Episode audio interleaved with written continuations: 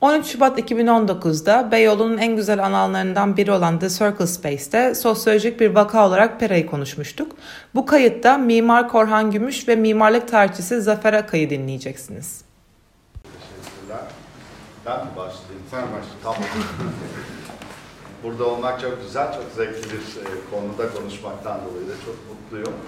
Yine de çok mutlu eden bir konu. E, şimdi Galata ve Pera konusu bize bir bağlar bahçeler hikayesine götürüyor. Yani bir zamanlar buradaki surlar dışında bağlık bahçelik e, bir dönem çok fazla belgesi olmayan, birkaç haritası olmayan onu ben şöyle yani oradan gelmek gerekir gibi düşündüm. Burada bence ilginç olan bir şey, yani bu şeyi aslında burası bir ben İtalyan kenti olduğunu düşünüyorum. Galata'nın bir çeşit ve bu bölgenin de dolayısıyla öncelikle. Burada ilginç bir şey var. Galatlar ilginç bir toplum. Çok iyi anlaşılmamış. Yani Galatlarla ilişkilendirilir Galata. Keltlerle ve Traklarla ilişkilendirilen bir grup. E, sonra da buraya bir şekilde bir Cenevizliler geliyor. Cenevizliler de bence bütün bu coğrafya için çok önemli bir başlık. Yani bütün Karadeniz'i de kolonize eden irili ufaklı kareler. Şimdi bu dönemler tabii çok fazla böyle e, ortaya çıkarılmamış, belgesi bulunmayan, çok genel konuşabildiğimiz konular. Buradan bir e, o İtalyan kentinin çevresindeki oluşumlara bakabiliyoruz ve aslında görüyoruz ki orası her ne kadar ticari bir yandan da Osmanlı tarafından çok iyi zapturapt altına alınmış bir bölge olduğu dikkat çekiyor. Bir tarafına tophane, bir tarafına tersane, yukarıya da bir Galatasaray yaparak yani orası bir çeşit denetim altına alınmış gibi gözüküyor. Ve bu bağlık bahçelik şeydi tabii önemli bir odakta e, herhalde son zamanlarda Mevlevihane, Galata Mevlevihanesi olmak üzere. Şimdi bu ortamdan sonra birdenbire bir hızlı bir gelişme ve burada da herhalde en önemli aşaması bunun 18. yüzyılın ikinci yarısında Fransız ve Venedik saraylarının yapımı. Bu noktadan sonra herhalde biraz artık o İtalyan şehrinden adım adım daha önce biraz Fransız damgası geliyor sanırım ve bir kozmopolitleşmeye doğru e, şey yapıyoruz, adım atıyoruz. Yanı başında bulunduğumuz Rus sefareti çok önemli bir yine Rus sefareti binası çok önemli bir aşama olarak gözüküyor. Burada ilk e, defa böyle Avrupalı mimarlar, Fossatiler İstanbul'a geliyorlar ve burada e, kalarak yani mimari tasarım yapıyorlar ve e, Osmanlı Devleti de bundan çok yararlı. Yani çok heyecanla karşılıyor Fossatileri. Onlara da çok sayıda iş verildiğini biliyoruz. Böylece yani Rus ve Hollanda sefaretlerini yapan yani Fossatilerin Rus sefareti bir tür model. Yani yeni e, Pera imajının bir e, jeneratörü gibi. E, onu e, izleyen birçok e, şey e, o Tanzimat döneminde e, biliyor ve e, çok benzer bir şey de benzer bir konumda da Osmanlı kaynaklı bazı İsmit Bey olarak geçen Smith, James Smith. James Smith de e, işte bu Pera House denilen İngiliz e, sefaretinin için gelen Sir Charles Berry ile beraber gelen bir yardımcı mimar. O da burada kalıyor ve İstanbul'a damgasını vuran mimarlardan birisi.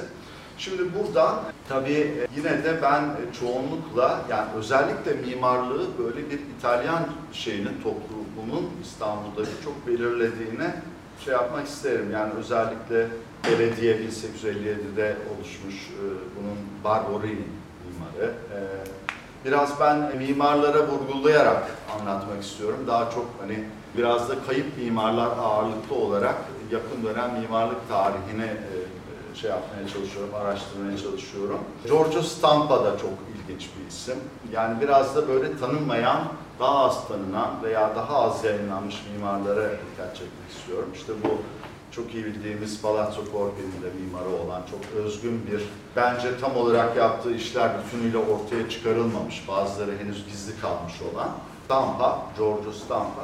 Bu e, şeyden sonra evet, 1871'in önemli bir aşama olduğu e, düşünülüyor ve bu büyük bir yangın var ve yangın sonrası her şey yeniden yapılıyor. Yani yangın öncesi hemen hemen çok az şey kalmış olduğu düşünülüyor. 1871'den sonra da bugün e, tanıdığımız pera, bugün bildiğimiz pera aşama aşama ortaya çıkmış. Bunun da önemli bir aktörü e, bahsetmek gerekir herhalde. Giuliano Semprini yine bir İtalyan e, şeyden tanıdığımız e, büyük Londra otelin karyatleriyle çok kendisini tanıyoruz. E, böyle biraz e, seçmeci, çok farklı şeyler de var. Ben bunların e, çok farklı eserler de var yani. E, Alman hastanesinde falan. Ben bunların da aslında Sempri'nin daha çok müteahhit olabileceğini düşünüyorum. Genel olarak mimarlığa baktığımız vakit her zaman bu tasarımcı ile müteahhit arasında bir karışıklık, bir e, kafa karışıklığı olabileceğini her zaman düşünüyorum. Çünkü bazen müteahhitler o tasarımcıyı geri plana atıyorlar ve kendi şeylerini öne çıkarıyorlar. Böyle şeyler olabiliyor. Bazı mimarlar için iki isim geçebiliyor. Bunlar böyle nedensiz olmadığı, nasıl bugün böyle çelişkiler yaşanıyorsa o zaman da böyle çelişkiler var muhtemelen. Özellikle bu dönem Peras'ının çok önemli bir teması tiyatrolar. Tiyatrolarda e, bugün hemen hemen hiçbir iz kalmamış yani bir kısmı. E, ve hep ben şunu şey yaparım yani eski Beyoğlu fotoğraflarına hep bakarız ve hiç tanıyamayız. Bunun nedenlerinden bir tanesi de birçok önemli binanın tümüyle yok olmuş olması ve yerine başka bir şey gelmiş olması. O bizi zorlaştırıyor. Çok çok önemli tiyatrolar e, şey yapmış, olmuş, gerçekleşmiş. İtalyan kentinin daha kozmopolit oluşunda muhakkak Fransız etkisi, hani onu altını çizmek lazım. Çok önemli bir aktör tüm süreçte. E, Sanayi Nefise Mektebi'nde de mimarlık şeyini kuran aslında bir e, tabii karışık bir hikayesi var anlayabildiğimiz kadarıyla. Alessandro Vallauri de kendisini Alexander Valori olarak e, Paris dönüşü e, tanıtıyor İstanbul'a ve en büyük e, şeylerinden bir tanesi, damgasını vuran en, büyük tasarımcılarından bir tanesi. işte Pera Palace bir yandan, Serpil Doryan binası ve e, tokatlayan tartışmalı. Ben tokatlayanın da Valori ile ilgisi olmasının daha mantıklı olduğunu düşünüyorum. Bir görüşe göre şey de var, e, Joseph Aznavour'un İstersen ben evet, de lütfen. araya bir şey Zaten e, evet. saplayayım. Şimdi bu sözünü etmiş olduğun aşama, yani sarayların yapılması, Evet. hani Fransız sarayı ilk tasarım tekniklerinin kullanıldığı yapı inşaatında cephe düzeniyle temsil tasarım tekniklerine kullanıldığı ilk yapılardan biri Beyoğlu'nda. Ondan önceki yapılar hakkında fazla bilgimiz yok. Aslında görebiliyoruz. Mesela Ceneviz yapılarından hala e, önemli kalıntılar var. O ince tuğlalı, taş örgülü yapılar. Bir de tabii ahşap yapılar var. Onların örnekleri yok. Asıl büyük dokuyu oluşturan Beyoğlu'nda aslında hakim olan, yani modernleşme öncesi hakim olan doku ahşap. Ama bu bildiğimiz, yani şimdi modernleşmenin malzemelerinden biri tuğla, standart üretilmiş tuğla ve putrel. Fakat aynı zamanda sanayi üretimi ahşabı pek bilmiyoruz. Ahşap deyince bir genelleme yapıyoruz. Ve bütün ahşapları aynı zannediyoruz. Oysa ki sanayi ahşabıyla bu şey öncesi, modernleşme öncesi ahşap, elle yoğurtulan ahşabın kullanım biçimleri farklı. Birisi araya kımış dolgu yapılarak kullanılıyor, öbürü ise kaplama malzemesi olarak standart üretilmiş, tıpkı sanayi üretimi diğer malzemeler gibi bir malzeme. Şimdi yapı tipolojileri açısından bakılırsa burası bir laboratuvar gibi. Beyoğlu sahiden demin söz ettiğim gibi bir laboratuvar. Şeye bakılırsa genel yapı tiplerine bakılırsa aslında iki tip yapı varmış gibi gözüküyor. Yani hem morfoloji düzeyinde baktığımızda bu okumayı yapabiliriz. Bu bitişik nizam yapılarla oluşmuş bu apartman dokusu yeni bir doku ama sanayi devrimi öncesinde de habitasyon denen aile tipi evler, bunlar çok katlı değil, gene benzer şekilde dizildiklerini görüyoruz. Saraylar bunun içinde aslında şeyleri kapalı, duvarlarla çevrilmiş ve bir bahçe içinde yer almış konak tipolojisine uygun. Şimdi bu şeyde geçiş aşamasında bu e, tabii çok o kadar çok yangın oluyor ki. Yani neredeyse 5 senede bir bir yangın var. Beyoğlu'nda çok ciddi bir yangın var 5 senede, 10 senede. Yani o yangınlar hani Viole Leduc'un bu şeyde söylediği gibi Visioner Rezone d'Architecture diye bir şey vardır. Akademi yangınından kurtulmuş Mimar Sinan Üniversitesi'ne giderseniz kütüphanesinde onun ciltlerini, deri ciltlerini böyle görürsünüz. Bu o, şeyde yangınların yapı dizilişini çok önemli bir şekilde etkilediğini söyler. Daha çok tabii şey, çünkü mevcut morfoloji üzerine aslında yapılıyor konutlar, yapılar sürekli. Ama yangınlar bunu çok önemli bir şekilde değiştiriyor. Yeniden bunları düzenlemek mümkün oluyor. Ama çok önemli bir etken 1857'de belediyenin kurulduğu zaman surların yıkılmasıyla elde edilen alanların düzenlenmesi, sokakların yeniden düzenlenmesi, bütün sokaklar sürekli elden geçmiş. Onu da zaten şeye baktığınız zaman, planlara baktığınız zaman görüyorsunuz. Yani şehrin yenilenen kısımları yüzyılın yani 19. yüzyılın ortasından sonra bayağı sistemli bir şekilde çalışılmış. Şimdi buradaki işle daha çok yapı adalarının tasarlanması şeklinde. Şeyin içine girdiğimiz zaman, binaların içine girdiğimiz zaman aslında o morfolojinin yaratmış olduğu gereklilikler içinde iç düzenlemelerin de yapılmaya başlandığını görüyoruz ki bu aslında tasarımla var olan yani kabullere dayanan bir imgesel üretimin tekrarın birbirine artiküle olduğunu, eklemli olduğunu gösteriyor. Bu açıdan da bir laboratuvar olarak. Kesinlikle. Yani çünkü o öyle bir süreç ki hani geçmişini okuyamasak bile birçok şeyin izlerini okuyabiliyoruz. Surların izlerini okuyabiliyoruz. Belediye icraatıyla oluşmuş caddelerin izlerini okuyabiliyoruz. Tramvay geçtikten sonra yeniden düzenlenen yapı adalarını görüyoruz. Yani bütün bunlar şehrin önemli bir şeyinin yani modernleşme süreciyle eklemlenen aynı zamanda da mevcut artizanal bilgilerin birlikte olduğu bir laboratuvar gibi Beyoğlu'nun modernleşme sürecini yaşadığını gösteriyor. Bu çok çok önemli bir şey. Mesela bu şeylerde, şimdi Levantenler konferansı vardı geçenlerde. Evet. Belediye başkanı dedi ki, biz dedi Türkler olarak dedi Cumbalı evlerimizde yaşıyorduk, kafesli Cumbalı. Siz Levantenler olarak neoklasik binalarda yaşıyordunuz dedi. Bu tamamen bir hayal. Yani çünkü aslında o modernleşme süreci bütün toplulukları etkiliyor. Fakat semtler arasında tabii bu zamansallık farkı var. Bazı mahalleler daha hızlı bu emlak spekülasyonu vesaireyle de birlikte hızlı dönüşüyor. Bazı mahalleler ise, bazı bölgeler ise eski yapı dokusuyla kalabiliyor. Ama cumbalı yapılar pekala Malta yapı tipolojisinde var mesela. Lavalette'deki yapıların benzerlerini Yeni Çarşı'da görebilirsiniz. Niye? Peki orada Malta tipi konut var.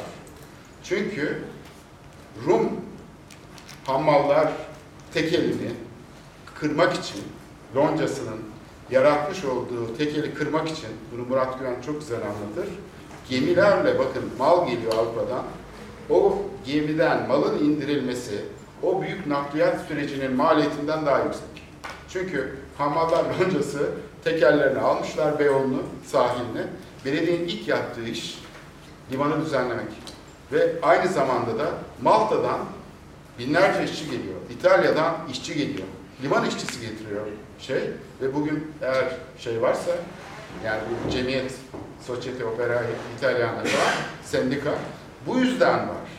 Onlar aslında iş gücü olarak imparatorluk şehrinin yapısı aslında böyle hani kozmopolit bir yapı tamam Bizans döneminde de şehir kozmopolit bir şehir tabii ki imparatorluk şehirleri her zaman kozmopolittir ama buradaki kozmopolitizm artık modern bir kozmopolitizm.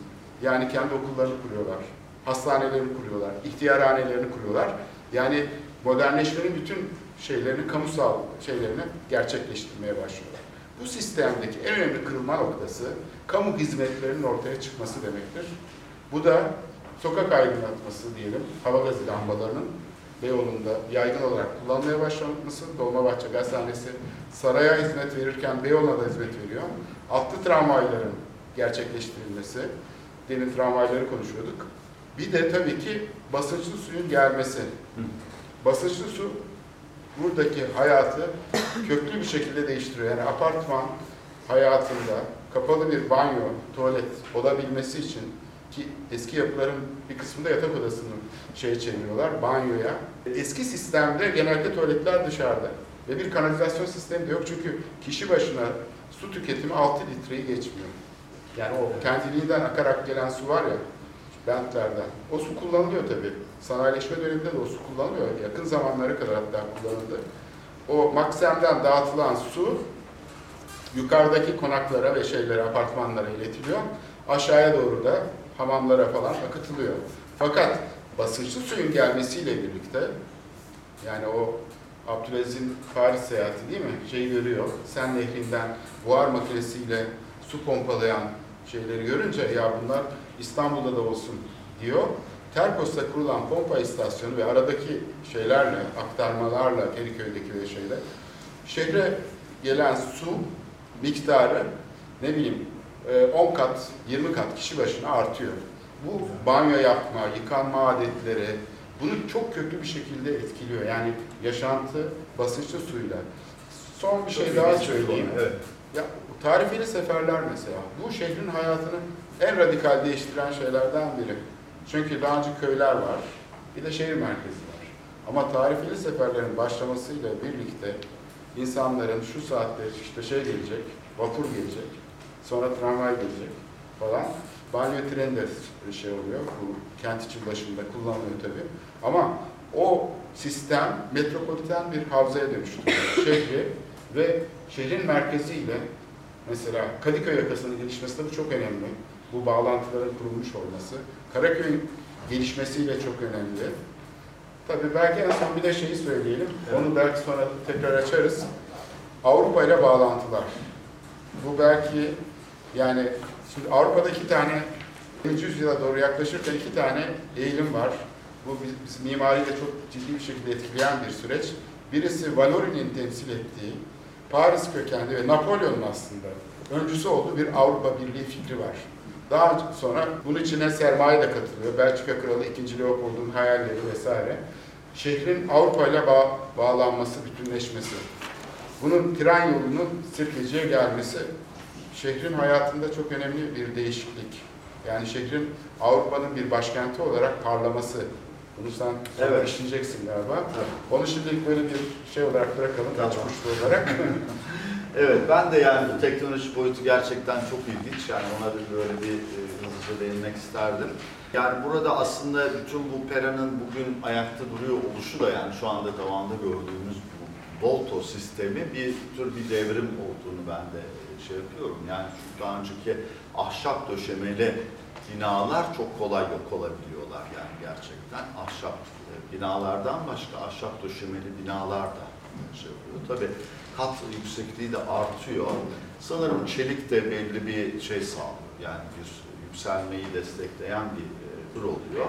E, tabii bu basınçlı su çok çok ilginç bir konu. Yani bu bütün dünyayı değiştirmiş yani Paris'ten başlayarak 2-3 katlı Baron d'Osman'dan itibaren olan bir süreç herhalde. Bütün 2-3 katlı olan Mas sokaklı veya her neyse yani bizim hep insan ölçeği diye tanımladığımız şeyden birdenbire 7-8 katlı en üstte çamaşırhaneler ve hizmetliler katları olan falan maksimum e, sayıda e, merdivenle ulaşılan bir konut e, şeyi, modeli. Ve bu bütün dünyaya yaygınlaşmış bütün Akdeniz'e ve bunun da İstanbul'daki en önemli motiflerinden bir tanesi volta döşemeler. Eminim o büyük su kulelerinin de çok önemli. Bomonti'deki büyük bir su kulesi de herhalde bu hikayede bir yerde yer alıyor. Büyük bir değişim. Şimdi buna biz işte e, bir e, yüzyıl başı patlaması, boom dönemi, yani büyük bir nüfus artışı olduğunu biliyoruz yüzyıl başında. Birinci Dünya Savaşı'na kadar olan süreçte müthiş bir yapı faaliyeti var. Bugünkü gibi böyle bir inşaat devri olmuş. E, bu da böyle büyük, bu da bunun da eş zamanlı olduğu şey de işte Sirkeci Garı'nın yapımı ve bunun da arkasından gelen bir oryantalist bir rüya alemi buna eşlik ediyor. Yani Sirkeci Garı işte vagonlu ile geliyor, Pera Palas'ta kalıyor ve e, bu oryantal dünyanın en önemli, en ilginç şeylerinden bir tanesini keşfediyor Avrupalılar. Kitlesel bir turizm vesaire başlamış oluyor. Bu da e, mimariye de e, çok tabii ki etki eden bir şey. Nasıl daha öncesindeki hani o Tanzimat döneminin neoklasik daha e, Ren- neo-rönesans veya neo-barok gibi açılımlarından sonra birdenbire böyle müthiş bir zenginlik, eklektik sistem, her şeyi bir araya getiren, işte gotikler, şeyler, her şeyin karışması ve bunun içinde de çok hoş bir alt e, şey yapmak istediğim, dikkat çekmek istediğim şeylerden bir tanesi bu e, Saint Antoine çok önemli. Mongeri'yi getiriyor. Giulio Mongeri'yi akademinin Valori'den sonraki hocası oluyor. E, ve hemen de karşısında e, bu e, şey Elhamra sineması da çok güzel bir oryantalist şey. Onda da karışır bazılarına göre Vedat Bey'inkiden. Kiriakides onun da mimarı. Böyle bir farklı bir dünya. Burada Arnavut'un da İstanbul için çok özel olduğunu not etmek lazım. İstanbul'a özgü bir Arnavut olduğunu düşünüyoruz. Raimondo Daronco'nun İstanbul'da olması çok hoş bir tesadüf. İstanbul açısından müthiş bir şans. Tesadüfi geliyor bir e, şey için ve depremle karşılaşıyor ve deprem sonra çok ilginç bir öyküsü var Daronco'nun. Deprem sonrası birçok yapıyı toparlama işi veriliyor ve sonunda işte bütün dünyayla hemen hemen eş zamanlı olarak neredeyse Boter Apartmanı, o da çok tanınmış o zamanın bir moda merkezi diyebileceğimiz çok özgün bir şey. Boter işte Abdülhamit'in tersisi olarak tanınan Belçikalı terzi e, için yapılan bir e, kendi şeyleri de.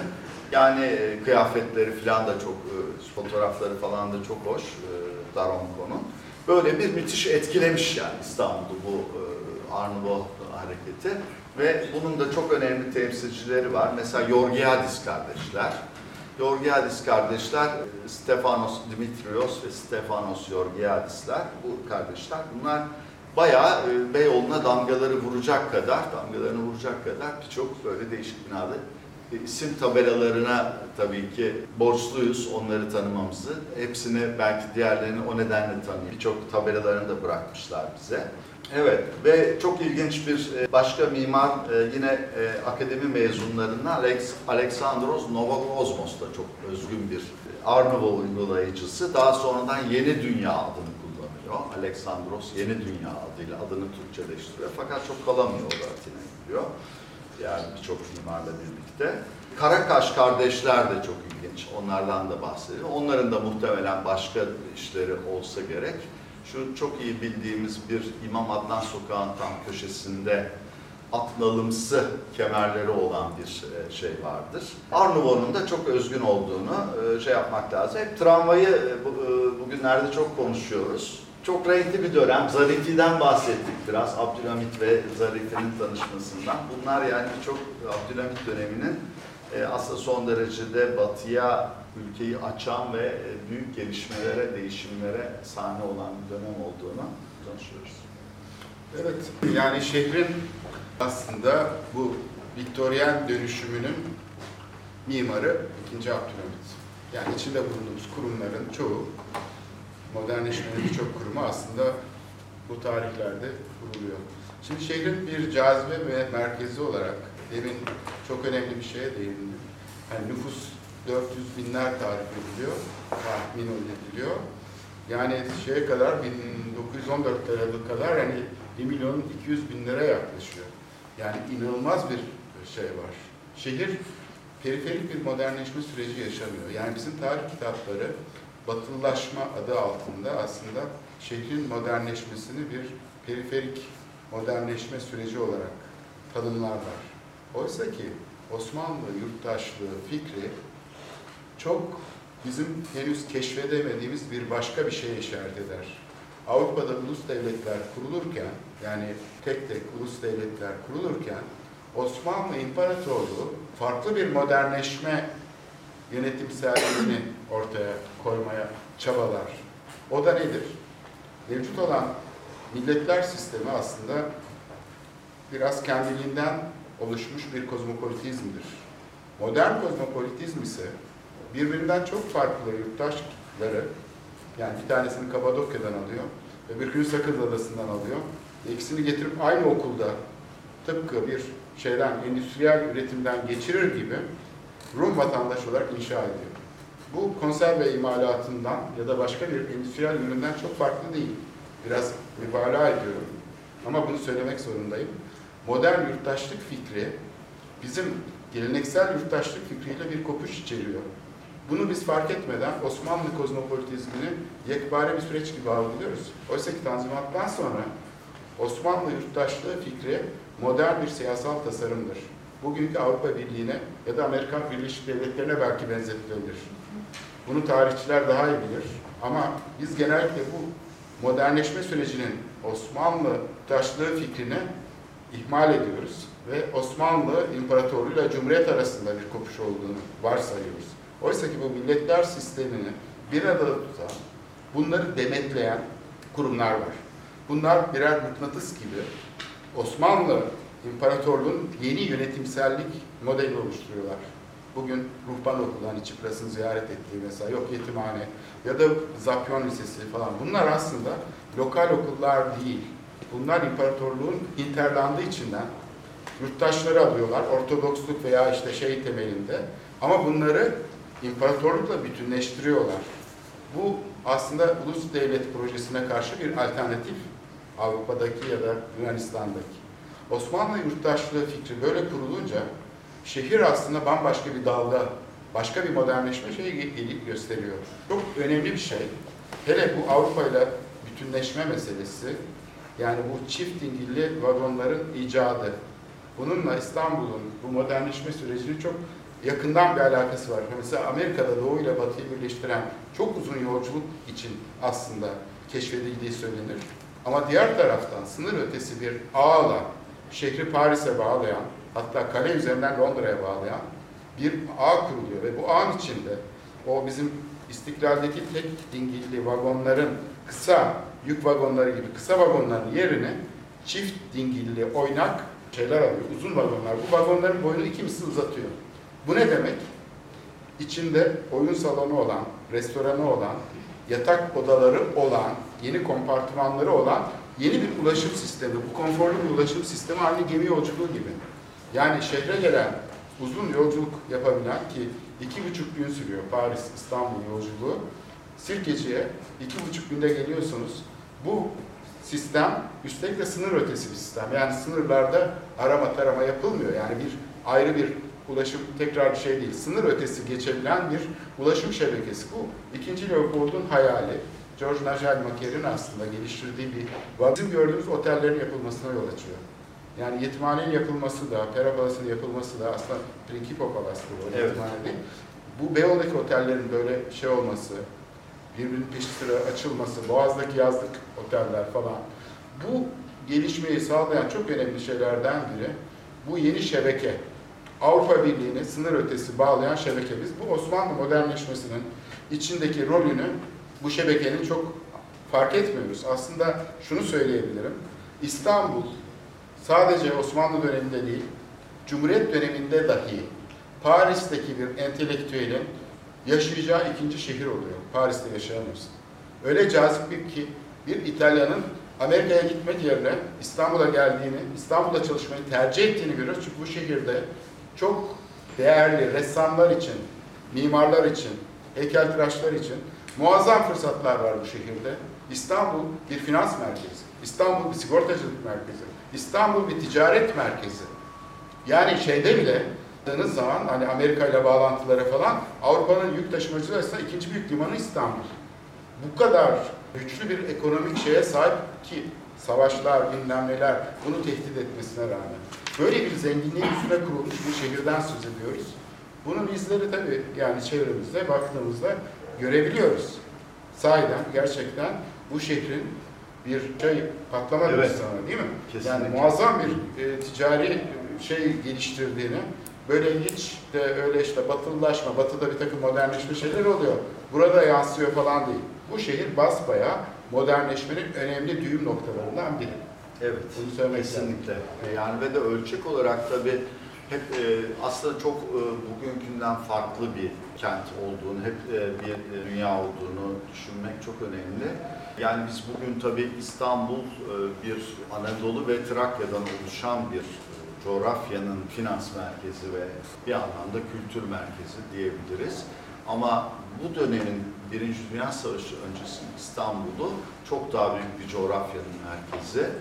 Balkanların ve Orta önemli bir kısmının merkezi ve bununla birlikte bir e, şey var. Yani bunun bugün birçoğumuz belki çok kolay şey yapma farkında olmayabiliriz. Bu şey farklı bir dünya. Yani bu dönemin yani geç Osmanlı İstanbul'u son derecede kozmopolit. Yani burada hani İtalyan ve e, Fransız renkleriyle başlamıştık ve onun her türlü çeşitlendiği, bütün Levanten çeşitliliği, bunun yanı sıra işte Kahire ile İstanbul'un son derece arasındaki interaktivitenin fazla olduğu diğer Arap toplumlarıyla e, bunları hep e, hatırlamalıyız. Bir yandan da yani bu şeyi kent çok farklı bir şekilde yaşıyor.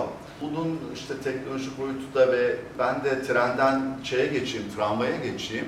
Tramvay da e, şehri çok etkileyen bir şey. Yani bugün bizim tramvayı aslında kaybetmemiş oluşumuz da birçok şeyi algılamamızı engelliyor. En ilginç şeylerden anlatmayı çok seviyorum. Yani asıl en önemli tramvay güzergahı Galatasaray'dan döndükten sonra yani ben hep şu soruyu sordum. Bankalar Caddesi nasıl bu kadar önemli? Çünkü tramvay Karaköy'den Bankalar Caddesi'ni tırmanıyor ve Okçu Musa'yı tırmanıyor ve oradan tepe başına geliyor ve oradan devam ederek Meşrutiyet Caddesi'nden e, Galatasaray'a ulaşıyor ve bunu çok fark etmiyoruz esasında biz bu şehirde. Yani bu Okçu Musa, doğrusu benim şaşırdığım şeylerden bir tanesi Okçu Musa bayağı dik bir şey. Bunu nasıl çıkıyor filan? Çıkıyormuş demek ki ve eskiden de atlı tramvay varken burada meşhur bir hikaye var. E, hatta orada at ekleniyor ve o atlar dönüşte bırakılıp dinlendiriliyor filan. Buna da Dingo'nun ahırı deniyor filan. Hani meşhur öyle bir e, şey de var. Onu da var. Şimdi bu e, tramvaylı ve e, işte müthiş bambaşka bir şey. İçinde büyük bir zenginlik var. Farklı stiller var. Hıdiv ailesi var. Çok ilginç. Mesela Hıdiv ailesinin İstanbul'da bulunması da çok hoş bir renk. Söyleniyor ki yani Hıdiv ailesi çok daha kolay Avrupa'nın eğlence dünyasına, gece hayatına katılabilmiş. Biraz e, kaçarak da, uzaklaşarak da özgürlüklerini de kullanmışlar belki. Osmanlılar gidip Kahire'de böyle bir şey yaşadılar mı bilmiyorum gizlice. Ama e, yani o da önemli bir renk olmuş. İşte Mısır Apartmanı, onun da çok orijinal bir mimarı var. Josep Aznavour yani İstiklal'in en özgün yapılarından bir tanesi Mısır Apartmanı herhalde tarz olarak da. Aznavour da erken dönemde Paris'te okuyan Ermeni e, mimarlardan bir tanesi. Ve e, bu şey arasında birçok böyle ilginç stil var. Bu da çok ilginç. Mesela bu Neo-Bizanten stili, bu dönemin yarattığı bir şey. Bütün her şeyin neosuyla birlikte ve onların eklektisizmiyle birlikte. Mesela bu Taksim'deki Ayatriya da bunun bir modeli. Vasilaki Ioannidis aynı zamanda devletin baş mimarı kabul ediliyor. Bu konular böyle çok e, aslında tümüyle keşfedilmemiş. Mesela Serkis Balyan'la ilgili tartışmalar var. Aslında burada yani ben benim merak ettiğim şeylerden bir tanesi bu neogotik etkinin nasıl girdiğidir. Mesela bu Ayatriya'da da o neogotiklerin olması, Serkis Balyan'la anılan birçok yapıda, başka Rum mimarların mesela Yıldız'daki Hamidiye Camisi'nde de benzer bir şey var. Çırağan Sarayı'nda da benzer bir neogotik var. Orada başka bir Rum mimarın adı geçiyor. Bunlar çok araştırılması ve e, yani ortaya çıkarılmasını beklediğimiz e, şeyler, konular. Çok ilginç yani Neo-Bizanten çok gündemimizde yok. Çok güzel örnekleri var gerçekten. Hani onu gündemimize al, almalıyız. Yani özellikle mesela Moda'daki Ortodoks Kilisesi, Moda sinemasının karşısındaki mesela o da çok güzel bir örnek. E, o da bu Ayatriyada'nın küçük bir kopyası. O da çok Makropoulos diye farklı bir mimar. Şimdi bir mütareke dönemi var. Bunun da kendine özgü bir takım izleri var. Bunların bir tanesi mesela yine çok fazla bilmediğimiz bir Galatasaray civarında Cumhuriyet e, lokantasının karşılarında bir yerde bu boş şeyde bulunan Helen Filoloji Cemiyeti Mimar Fotiadis'in bir şeyi. Bu işgal döneminin bir sembolü olarak daha sonra yıkılmış bir yapı mesela e, kaydedilen konulardan bir tanesi. Şeye atlayayım, yani aynı yıllarda çok bambaşka bir olay da var. E, mütareke ile eş zamanlı. Bir yandan da Sovyet devriminin hemen arkasından müthiş bir Rus göçü oluyor. Beyaz Rus denilen, işte ben de önceleri bunların hani Belarus'tan neden geldiler falan diye merak etmiştim. Hayır bunlar Kızıllara karşı oldukları için beyaz deniyor. Yani Kızıl Ruslara karşı beyaz Ruslar demiş. Onların da müthiş bir getirdiği değişim ve bütün bu tanıdığımız çok sayıda restoran en e, uzun yaşamışı şey Rejans işte Ankara'ya Atatürk'ün e, isteği veya direktifiyle şey yapılmış olan, nakledilmiş olan Karpiç ve işte ne bileyim bizim tanıdığımız bu gazinolar filan dünyasından gördüğüm kadarıyla bütün birçok marka oralara filan dayanıyor. Maxim de öyleymiş mesela. İşte Moskova Şehrin bir şeyler. hayatını Evet, yani müthiş bir etkili olmuş. Yani bu Rusların kitlesel e, şeyi e, çok etkili olmuş. Ve yani şunu herhalde söyleyebiliriz. Cumhuriyet dönemi de yani İstanbul'un renkli bir dönemi olmuş. Yani erken Cumhuriyet dönemi. Burada da 30'larda özellikle yani bir yandan başka sorunlar da konuşuyoruz. Hani vatandaş Türkçe konuş filan Evet. şeyi de vardır ama bir yandan da 30'larda da müthiş bir zengin ve barış ve iyi bir ortak yaşam dönemi olmuş ve bu e, hatırlanıyor. Yani Türkiye-Yunanistan dostluğu motifi de var işte Venizelos falan. Bir Avrupa bağlarını kaybetmiyor. Yani Evet, öyle bir- milli ekonomi, milli Ha. mimarlık, milli bilmem ne falan değil. Şey basbaya nefes alıyor. Yani sanat ve kültür alanı basbaya çünkü buradaki yani bu 600 küsür binle düşüyor. Yarı yarı azalıyor ve gidenlerin çoğu Levantenler tabii ama gene de şehirdeki o şey kurumlar kaldığı için okullar kalıyor, şeyler kalıyor. Fakat şu şeye bir değinelim. Mesela Rusların etkisi dedin. Bu Fosatilerin gelişiyle birlikte ve Rus Sarayı'nın yapılması Topkapı Sarayı'ndan padişahın çıkmasına neden oluyor biliyor musunuz? Yani Topkapı Sarayı'ndan padişah her gün bakarmış. Beyoğlu mesela bu koskoca saray nedir? Şimdi Topkapı Sarayı'na bakarsanız böyle zaman içinde hacim hacim oluşmuş bir ortaçağ şeyini görürsünüz. Oysa ki karşıda neoklasik böyle şey damgasını vuran şehrin silüetine muazzam bir yapı yapılıyor. Padişah diyor ki bizim artık buradan çıkmamızın zamanı geldi. Ve onun üzerine işte gidiyor Dolmabahçe Sarayı'nı yaptırıyor. Bu Fosatilerin yani böyle bir etkisi var. Hatta şu dahi söylenir. Yani acaba Ruslar çok mu hakim oluyor bu şehirde? Avrupalılar bir an bunu düşünmüşler. Yani Fransızlar ya biz bu şehirde galiba yavaş yavaş etkimizi kaybedeceğiz. Bu İstanbul Rusların eline geçecek gibi. Zaten gelmişler kapıya kadar da yani savaş zamanı. Şimdi buradaki değişimin içinde bu Neo-Bizantinizm aslında ilginç bir parantez. Evet. Çünkü İstanbul'daki ilk milli mimarlık hareketi. Bize Müslümanların milli mimarlık, yeni Osmanlıcı hareketi birinci milli diye adlandırırız ama aslında birinci milli, birinci milli icat edenler Rumlar. Neo-Bizantinizm. Ve bu da üstelik şeye karşı, Müslümanlara karşı değil. Neo-Bizantinizm aslında Avrupa eklektisizliğine karşı. Böyle bir akım. Yani ilk Rumlar kendi milli mimarlıklarını icat ediyorlar, kurumlarını icat ediyorlar ve İstanbul merkezli bu. Hiçbir zaman Helen'le karışmaması lazım. Çünkü Avrupa'nın Helen hayalleriyle oluşan, hala biz ona zaten Yunanistan, İonya vesaire adını veriyoruz. O başka bir ideal. Bugün bile hala bu gerilimi görürsünüz. Yani birisi romanın devamı olduğunu iddia ediyor. Öbürü ise bambaşka Avrupalıların keşfettiği o da Ege uygarlığı olarak başka bir tarih keşfi üzerine kurulmuş bir vatandaşlık şeyi, temsili. Şimdi buradaki bu Neo-Bizantinizm kadar kurumsal olarak güçlü ki okullarıyla vesairesiyle adeta bir Rum Kültür Bakanlığı denebilir. Bu sözünü ettiğin cemiyet, edebiyat cemiyeti olsun, şey olsun. Bunlar basbayağı milli programlar uyguluyorlar. Hatta arkeoloji üzerine çalışıyorlar. Yani surlar üzerine ilk çalışanlar onlar. Theodosius surlarını falan araştıranlar falan böyle şeyler. Bilim konusunda çok ciddi bir kurumsal gelişme var, bir entelektüel gelişme var. İnanır mısınız? Bu gelişme aslında en büyük rakibi de Yunan milliyetçiliği. Çünkü Yunanistan şeyi alınca İtalya'dan, Dünya Savaşı öncesinde, epey öncesinden bu Averov zırhlısını, Averov biliyorsunuz hani dört bacalı nedir? Dört ma- makinesi var demektir. Acayip sürat yapan bir gemi. Bütün Osmanlı donanmasını Çanakkale Boğaziçi'ne hapsediyor bu Averov zırhlısı. Bundan da en büyük zararı Duyunu Rumiye sayesinde bir zenginleşme gösteren Ayvalık, Foça, İzmir falan gibi şehirlerdeki Rum tüccarlar görüyor. Bunun yani Yunan, Yunan milliyetçiliği aslında buradaki yani Ege'deki Rumların aleyhine bir gelişme oluyor. O yüzden de aralarında bir rekabet olduğu dahi söylenebilir. Buradaki şey Rumlar imparatorluk sistemine son derece bağlanmış vaziyetteler. Hani Zarifi ile Abdülhamit'in arkadaşlığını konuşmuştuk.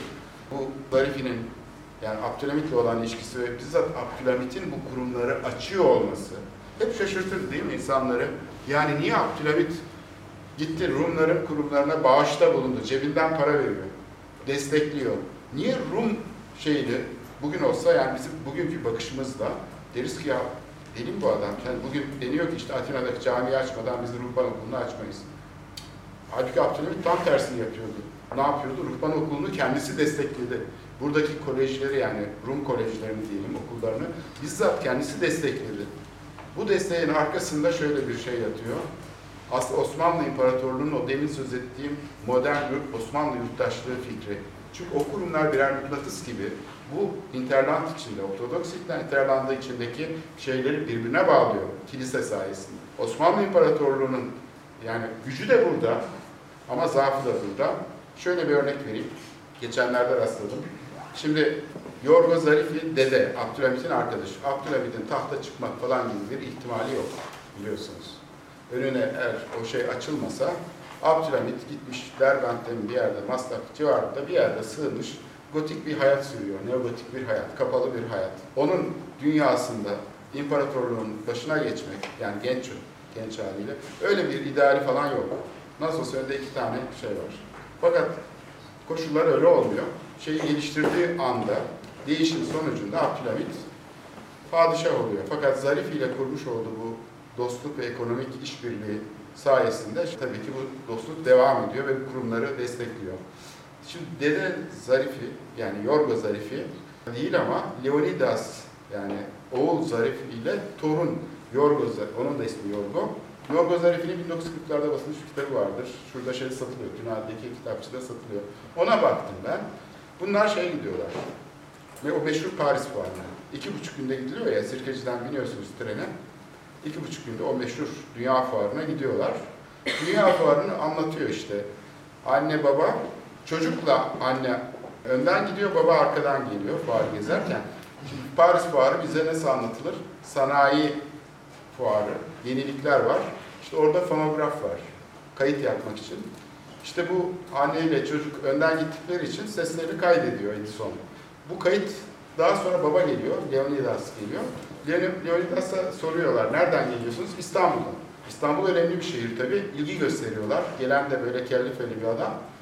Peki diyorlar sizden önce bir birileri geldi İstanbul'dan, bakın onu size dinletelim diyorlar. Aa bu benim karım diyor. Aa bu benim çocuğum diyor. Yani hayfi olmasa bile sesi tanıyabiliyor. Şimdi bize fuarı Yorgo Zarifi, yani torun Zarifi böyle anlatıyor. Richard Sennett'in Beraber diye bir kitabı var. Aynı fuarı bir de o anlatıyor. O fuarın, o sanayi fuarının, ticaret fuarının büyük, yani o şaşalı kapitalizmin tapınağı gibi olan, hani Paris'in şeyine damgasını vuran fuarın bir de öbür tarafı var. Kestion Sosyal adı verilen ve o bugünkü bienallerin işte şeyi, ne denir? Temeli, kökeni. Çünkü orada kent yoksulluğu tartışılıyor. Kentin yoksulluk haritaları çıkarılıyor. Sanayileşmenin getirmiş olduğu problemler konuşuluyor. Göçmenlerin yaşadıkları konutların koşulları, bunların iyileştirilmesi, küçük üretimin, hani bu Art falan diyoruz ya, William Morris'ler falan. Yani bu aslında daha sonra çok önemli bir modern sanat akımına dönüşecek olan şeyin temelleri aslında o kapitalizmin tapınağının hemen yanında da bir sol e, şey var ve bu şeyi sınıf problemini sorgulayan bir yer. Şimdi aslında Abdülhamit neoklasisizminin ben zaafının da orada olduğunu düşünüyorum. Çünkü temsil meselesi problemlidir. Yani siz ne kadar temsil etmeye çalışırsanız o kadar temsil ilişkisini koparırsınız. Çünkü bir kimliğin temsili imkansızdır. Yani Rum, yani o kadar farklıdır ki insanlar. Müslüman, o kadar farklıdır ki Türk, o kadar farklıdır ki yani bu kimlik her zaman bir taraftan muazzam bir arzu içerir, milliyetçilik falan filan. Öbür taraftan da müthiş bir zaaf içerir çünkü teması kaybeder. Ve bunu, bu teması sağlamak Batı modernitesini ve demokrasinin temel meselesidir. Yani o hayalet, o şeyin üstünde, kapitalizmin üstünde dolaşan hayalet aslında Türkiye'nin de yani ulus devletin kuruluşunda çok önemli bir rol oynamıştır. Sovyetler de yani o kurulması vesaire. Dolayısıyla biz bunu ihmal ediyoruz. Bu şeyin yani bu Osmanlı modernleşmesinin aslında bu yurttaşlık fikrinin inşası sürecindeki sınıf meselesi ve buradaki temsil meseleleri sosyolojik olarak mesela çok çok derin etkileri bulunuyor. Beyoğlu'nun mesela şeyinde aslında dip dalgası olarak bu var değişiminde, dönüşümünde. Değil mi? Evet, kesinlikle. Evet. Biraz yani daha yakın zamana gelmeye şey yapabiliriz. Ee, Ben Cumhuriyet döneminin özellikle sinemalarla, yani sinemada, sinema dünyası çok şey yaptığı dikkatimi çekiyor.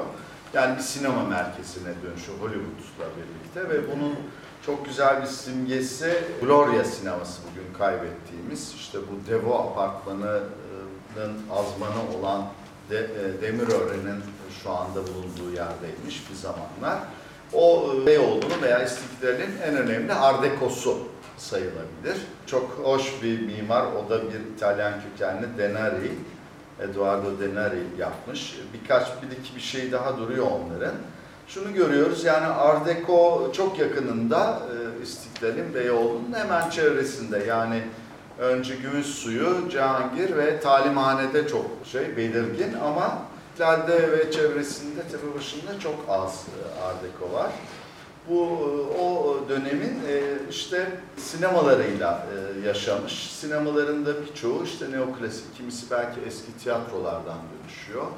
Şey de çok önemli bugünlerde yani son zamanlarda kaybettiğimiz çok değerli bir mekanda işte Melek, eski Melek sonradan emek olan orada da bir mühendis mimar Rafael Alguadiş'in üretimleri var. Onları da ne yazık ki son zamanlarda kaybettik. Şimdi ben biraz da şeye değinmek istiyorum. Modern mimarlık olarak ne var Beyoğlu'nda? Ee, bizim e, mimarlık rehberimizde Doğan Tekeli Sami Sisar'ın Pamukbank yer alır o gişe olarak. Pek de görmeyiz. Benim çok ilgimi çeken bir yapı e, Kaya Tecime'nin Galatasaray Hanı. Böyle biraz hemen e, Hacapulu'nun bir öncesidir o. O mesela çok değerli yani bizim gözümüzde ne kadar fark ediliyor, ne kadar böyle her şey e, örtülmüş bir şeylerin altında kalmış gibi duruyor.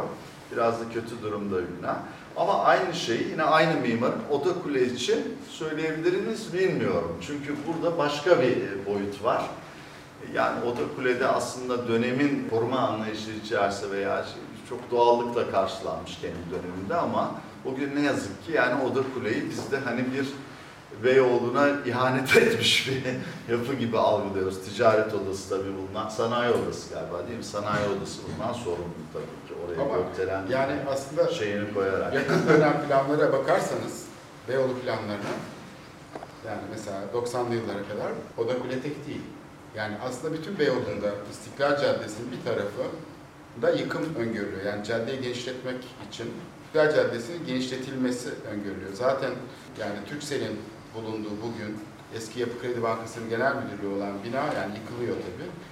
Yıkılıp yeniden yapılıyor 70'li yıllarda. O zaman diyorlar ki siz de oda kule gibi yapacaksınız. Yapı kredi. Yani geri çekeceksiniz. Planlara bakarsanız nokta nokta oradan binaların hepsi tıraşlanmış gibi gözüküyor. Ve yüksel, yükseleceksiniz. Evet. Bu İnanılmaz. sadece şey için değil, sıra seller de öyle. Sıra. Doğan, Onu Altını Ganyan? Bayi'nin olduğu yeri düşünün, geri çekilmiştir. Yunan konsolosluklarını düşün, hep geri çekilmiştir onlar. Onlar hep mevcut imar rejiminin, yani aslında gelecekle ilgili dönüştürmeyi planladığı caddelerdir. İstiklal de aslında yaklaşık bir 7 metre, 5 metre genişletilmek üzere yıkım öngörülen bir caddedir. Evet, yani 90'lara çok şaşırtıcı. Tarlabaşı bulvarını açmayı da düşünüyorlar mı? Var mıydı o zaman yoksa? Evet, Pek değil herhalde ama Teşvikiye'de aynı şey var. Teşvikiye'de da hani gireriz meşhur bir şey var yani. Teşvikiye Caddesi'nin genişletilmesi de düşünülmüş Tabii, kesinlikle. tabii. Yani orada da çok tuhaf böyle bir geri çekilmiş şeyler vardır. Yani Ee, düşünün, Sarıyer'de de bütün bir tarafı gidiyor. Piyasa Manzara Caddesi'nde Apartmanı de falan benzer şeyler var. Evet. Hep o geri çekilme. Yani o vazgeçilmişlik e, birçok yerde böyle göze çarpıyor. Vagon yapısını mesela Serk Evet. Doryan'ı yıkacaklar. Tabii, evet tabii. sineması kalacak ama Serk Doryan'ı yıkacaklar o plana Yani bakarsanız. koruma çok çok aslında yeni bir şey hayatımızda. Yani son Evet. yani 70'lere kadar falan koruma şeyi insanların yani kafasında yok. 80 Odakulede de şeyin yerine yapılıyor. Karman Pasajı. Evet. Karman Pas- Pasajı'nın resmine baktığında bayağı güzel. Yani şey, böyle şey e, 19. yüzyılda Evet. kalma. Karman ailesiyle ilgili olsa gerek meşhur e, Yahudi bir aile.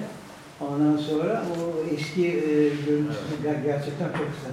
Bilmiyorum benim için şeyler karşılaştırınca Böyle bu bir şimdi olaraklık e, olmuş yani bir e, modernizm Size çok ama arkaik bir şey söyleyeceğim biraz sonra. evet. Onu söyleyeyim mi? Tabii Bu soruya da bir cevap olacak. Şimdi Bedrettin Dalan Tarlabaşı Bulvarı'nı açarken tabii orada protestolar, yani ben de vardım. Hatta dozerciden dayak yiyip e, bayılmışım. Dozerin önüne yatmıştım. Dozerci çıkıp bana bir yumruk attı. Ben ne olduğunu anlamadım. Sonra arkadaşlarım beni ayırttılar falan. Şimdi biz oradan bir ders çıkardık. Galata'da, Galata'yı da yıkıyoruz falan. Ve biz bunu engelledik. Yüz binlerce insanla. Yani tek başımıza da değil. Ama acayip bir şey oldu. Biz mimarlı odasını yaptığını yapmadık. Yani önce siyaset falan demedik. Doğrudan doğruya şöyle bir şey yaptık. Oradaki halkla gittik, evleri temizlemeye, boyamaya başladık. Bu hareket öyle bir değişiklik yarattı ki iklimde, hele 80 darbesi sonrası. Yüz binlerce insan oraya akın akın gelmeye başladı. Gezi olayı gibi bir şey oldu. 88 o Bülent Erkmen'in şimdi ben geçen gün ziyaret ettim başka bir iş için. Bülent Erkmen o şeyi asmış, o afişi. Metni Meltem Ağızka yazmıştı. Benim ofisimde o afişler dağıtılıyordu. Burada şey vardı ve inanılmaz. Bütün gazeteler bizi ön sayfadan veriyordu. Mimar Odası Başkanı kıskanmıştı biz. Demişti ya siz hiç dalana direnemezsiniz. Siz etiniz ne budunuz hep. Siz çocuklarsınız yani biz koskoca kurumuz falan. Onlar 10 kişi yani benim de dahil olduğum 10 kişiyle protesto ederken biz 100 bin kişiyle şey yaptık ve dalan arkasına bile bakmadan kaçtı. O ilk hezimetidir. O süre içinde işte onun danışmanları vardı. Akademinin ünlü profesörlerinden. Onlar onu şuna ikna etmişlerdi. Onlar ikinci milli kalıntısı hocalar. Bu yapıların hiçbir mimari değeri yoktur. Eklektik yapılardır bunlar ve bunlar bizim ecdadımızın eseri değildir. Dalan'ın aynı bu cümlelerini okuyabilirsiniz eğer internette tarama yaparsanız. Dalan o şekilde Galata'yı yıkmaya geldi. Büyük Endek Caddesi ile Küçük Endek Caddesi'ni birleştirip turist otobüsler için otopark yapacaktı. Kule de böyle bir kenara yanaşmış orta, ortalıkta kalıverecekti. Hayat gerçekten çok tuhaf. Çok komik yani Dalan bunu yapacaktı. Bizim sayemizde yapamadı. İnan, inanılır gibi değil yani. Ve bunu konuşmaları. öğretmişler Dalan'a. Dalan ikide bir gazetelerde bizim şeylerimiz çıkınca böyle milliyette falan vesaire falan şey diyordu ki Dalan bunların değeri yokmuş bana hocalar söyledi diyordu. Fakat inanır mısınız onlar tamam Levanten evleri falan ama oturanlar yoksul insanlardı. Dalan'ın fark etmediği şey buydu. Zannediyor ki yani o elitist şeyle seçkinci yaklaşımla bunun aslında bizim milli kimliğimizle alakası yok. Bunlar yıkılabilir. Oysa ki orada yerleşmiş göç sonrası oldukça yoksul böyle Siirtli, işte şey Erzincanlı, Karadenizli falan şehrin çalışan nüfusu var. Bunu fark etmedi. Biz bunlarla birlikte çalışmaya başlayınca o şey bir anda yıkılıverdi. Siyasi konsolidasyon. Halbuki biz deseydik ki "Hmm, bunlar sen bilmiyorsun falan deseydik belki o zaman biz de aynı pozisyona düşecektik ve bizi ham yapacaktı dalan.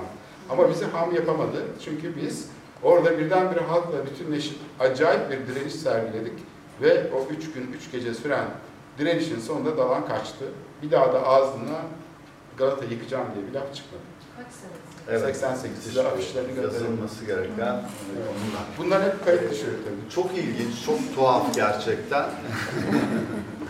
çok tuhaf yani bütün bu yıkımlar vesaire karşı. Şimdi bugün de bizim hani şeyden bahsediyordum e, bu bizim tek tük modern mimarlık e, şeylerimizden eserlerin. Bir tanesi mesela Baysal Birsel bizim için çok önemli bir ortaklık. Ne bileyim, e, Birsel Haluk Baysal. Onların Beyoğlu Pasajı binaları var e, şey taraflarında. Onu birdenbire tarihselleştirdiler. Yani Süslediler. İntikam böyle geliyor. Yani modern şimdi klasik yani Dalan'ın yok ettiği o değersiz dediği şeylerin e, tarzın, neoklasik tarzın bu sefer herkesin en büyük şey yaptığı ve geçenlerde bu Ada Han e, değil mi onun adı? E, Barohan pardon. Ha, Ada Barohan, kitabının evet. olduğu. Barohan modern bir yapıydı gayet güzel. Aa, güzelin bir şeyi vardı, binaydı ve yakın bir e, mekandı. Bir üzerindeydi. kafe oldu. Cam ne cephesi vardı. ilginçti falan. Evet. Çok hoştu. Birdenbire gitti. Bir Bir, de heykeller. şey geldi. Nasıl yaptılar? Yani bunu nasıl yaptılar? Gerçekten akıl almaz. Yani hiçbir bir şey de diyemedik. Ne olduğunu şaşırdık. Sosyal medyada bile ağzımızı açamadık bu yapılan şeye karşı. Monta tavandan sonra fibrobeton herhalde. Yani, ha. Bunun deneysel dönemi. Evet. Fakat Beyoğlu Belediye Başkanı şey diyordu, iktidara ilk geldiği senelerde. Bu Beyoğlu barokmuş diyordu. Onun için buradaki binalar yeni yapılan binalar barok olacak diyordu. Tabii. Şimdi bir arkadaşım bu Galata e, Kulesi'nin etrafında bir dizi vardır ya, o bisikletçiler vardı eskiden. Orada benim çocukluğumdan beri bir düz yapı vardır. O dizinin içinde böyle son derece yalın, dik şeyde görme ve pencereleri olan. Meğerse o Şevki Bey'in ilk yaptığı binalardan biriymiş. Beyoğlu Belediye Başkanı demiş ki, işte bunu satın aldı bir arkadaşım, ya oradan bir daire aldı mimar. Demiş ki, siz demiş çevreye uyumlu hale getireceksiniz binayı. Ben de hep diyordum ki yani dokunun içinde şey yapsa mümkün olduğu kadar tarafsız, onlarla yarışmayan bir şey yapar. Ve sahiden de ona örnek olarak o binayı gösteriyordum. Belediye camlarını değiştirmek, doğramalarını değiştirmek için başvurduklarında pardon demiş, siz uyumsuzsunuz çevreye, uymanız gerekir. Bir ara bu ideoloji vardı. Sonra yakın zamanda Beyoğlu Belediye Başkanı'nı bir daha dinledim. Bu sefer de ne diyor? Bu şeyden sonra, Sova falan meselesinden sonra günümüzün mimarisini yapmak lazım artık diyor. Bir de böyle bir şey. Eğitimden geçti. Kaç dönem oldu? İki dönem, üç dönem sonunda. Söylemi değişti yani. Bir söylem kırılması yaşamaya başladı orada. Evet, kısaca bu güncel Demirören e, geçti, emek geçti. O zaman Bir de Tümer Tekin'in projesi En var. son Narmanlı, evet konuları, onlara böyle değinelim biraz ve soru cevaplara artık e, Tabii.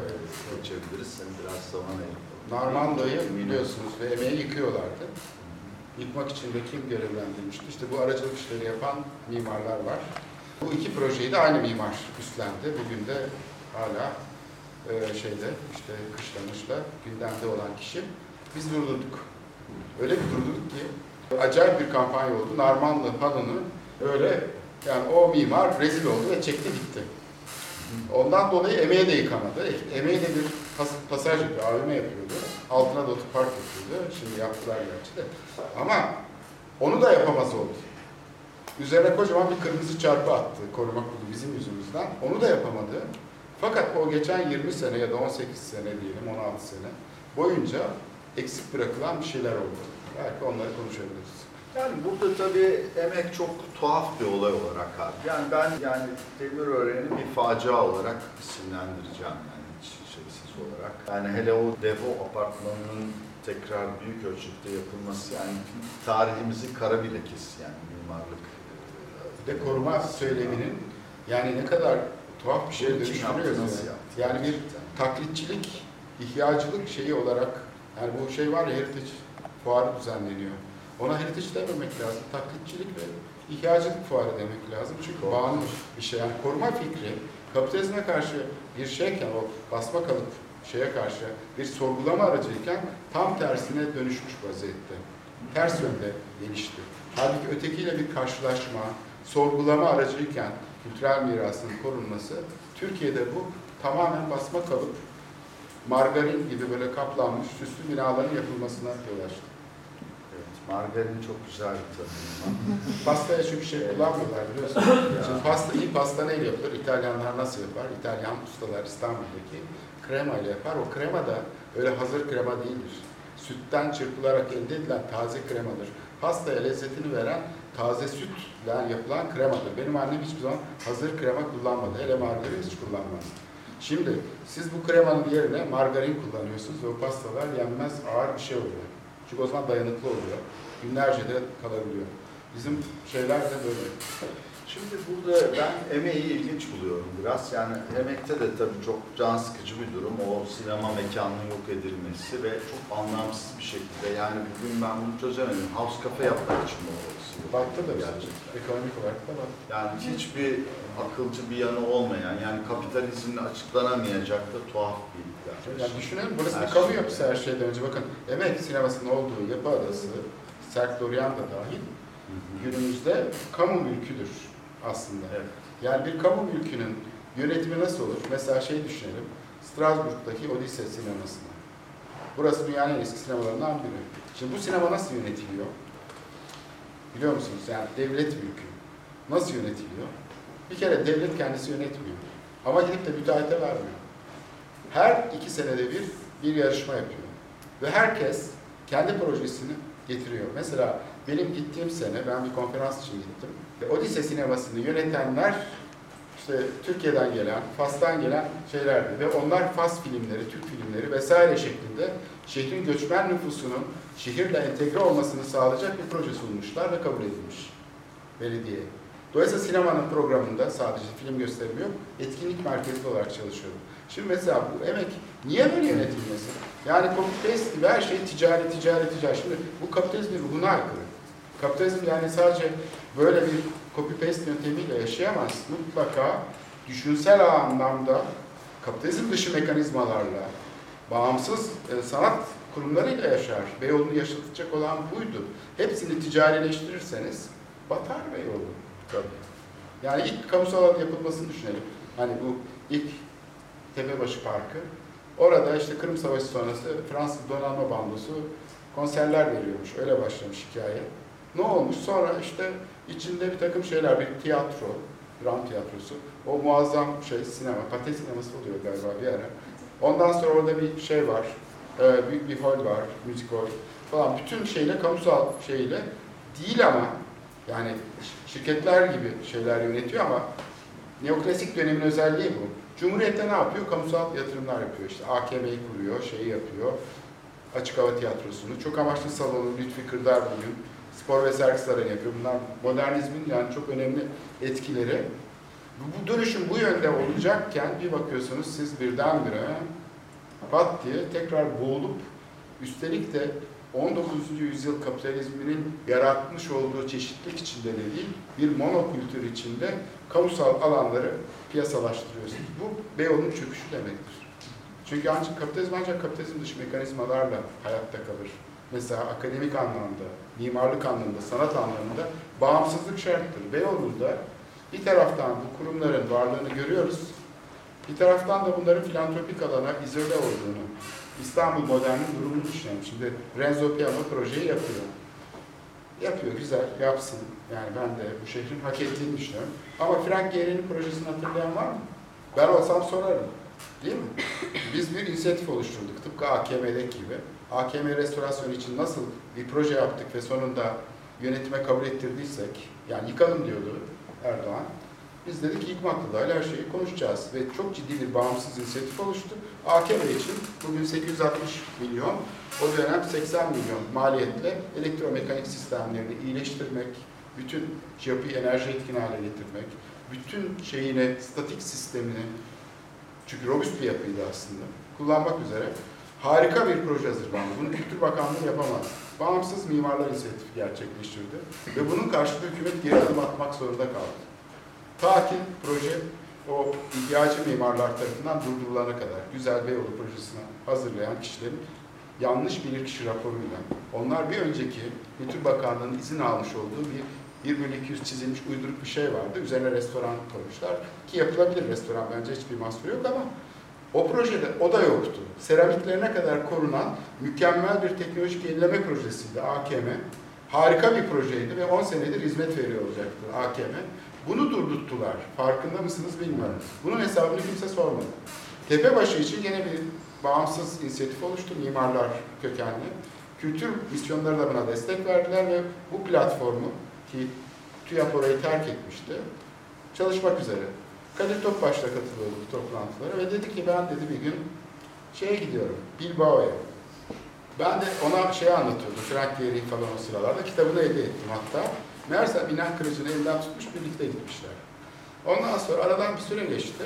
Bizim o sırada orayla ilgili bir çalışmalarımız var. Yani işte bütün mimarlar katılıyor, kültür merkezlerinin yöneticileri katılıyor. Böyle bir ağ oluştu. Gehry'nin bürosundan bir telefon. Efendim şeyle, e, İnan Kıraç'la Kadir Topbaş isimli iki kişi randevu istedi, verelim mi? ben de verin dedim. Ondan sonra karşımıza bir proje çıktı. Bunu iki defa da o dönemin başbakanı anlattı. Yapılıyordu değil mi bu proje? Ne oldu peki? İçinde 1500 kişilik harika bir konser salonu olacaktı güya falan. Değil ben orada, ha, TÜYAP'ın olduğu yer. Ben olsam hani orada otel sahibi falan olsam ne oldu bizim merkez ya diye sorarım. Kimse sormuyor. İşin komik tarafı da. Evet, çok tuhaf bir şekilde yani o da modern mimarlık mirası adına o TÜYAP binasının yerine başka bir şey olmasını da gerçekten isteriz sanırım. En azından parsel çatlatma yani. O şey gördünüz değil mi yani Gerin projesi şöyle iki şeyle iki şey var böyle konik şey altyapısı da var. Evet. O projenin niye durduğunu içinizde bilen var mı? Niye yapılamadığını? Çünkü İnan Kıraç dedi ki ben 500 milyon dolar buna ayırıyorum. Binaya 200 milyon dolar harcanacaktı. 300 milyon da şey gelir getirici alana konacaktı ve o kültür merkezi tıpkı Renzo Piano'nun bu şeyle Stavros Niarkos Vakfı'nın Atina'daki o hani bizim Zorlu'daki uygulanmayan proje diyelim o toprağın böyle yükselerek şey yaptığı parkla bütünleştiği binası var ya orada bir kültür merkezi çalışıyor olacaktı şimdi. Kaç senedir çalışacaktı? 2007'lerde bitmiş olacaktı o bina ve bugün Beyoğlu'nun kültürel hayatını canlandıran çok önemli bir merkez, geri yapısı olacaktı. Öyle Topbaş da diyordu işte bak bir bina şehre kaç tane turist kazandırdı diye anlatacaktı. Değil mi? Senaryo böyle kurmuştu. Peki ne oldu? Buharlaştı. Parası hazır. Yani bizim cebimizden para çıkmayacak. Devletin cebinden çıkmayacak. Belediyenin cebinden de çıkmayacak üstelik. Bu işte bu neoklasik dünyanın kırılganlığıyla çok benzeşiyor. Ben buradan bir emeğe dönmek istiyorum. Yani emek gerçekten yani ilginç bir deney de oldu esasında. Yani orta mekan gördüğüm kadarıyla iyi çalışmayan bir ticari mekan. Ama bir bu perimetrik sistemdeki ada e, orta alanlarının değerlendirilmesi çok ilginç bir boyut. Yani dolayısıyla burada yani her yerde olduğu gibi esasında bir kentsel tasarım anlayışı ve bu adaların ortalarını biraz araştırmak ve bunları hayata katmak, mümkünse kamuya açmak ki en büyük zenginlikleri bence Beyoğlu'nun Hacopulo değil mi? En zevkli noktası Hacopulo. Evet. Narman'da bunun gibi çok büyük bir değerdi. İşte otopark için falan yok edilmiş orada ağaçlar değil mi? Tabii. Ayrıca da yani, Yani hep o bir garip bir mantaliteyle yok ettiğimiz şey esasında yani bir yerde de bir şeye bize ipuçları veriyor. Yani adaların ortasını nasıl değerlendireceğimizi bize düşündürecek. Biraz yeşili, biraz şey yani kamusalları şu da var. Ayrıca ipuçları da taşıyor. yani mimarisinde bir hata buluyoruz. Değil Evet. mi? Yani normalde bir restorasyon şeyi olarak felaket kötü oldu falan diyoruz. Peki şöyle bir şey sormak lazım.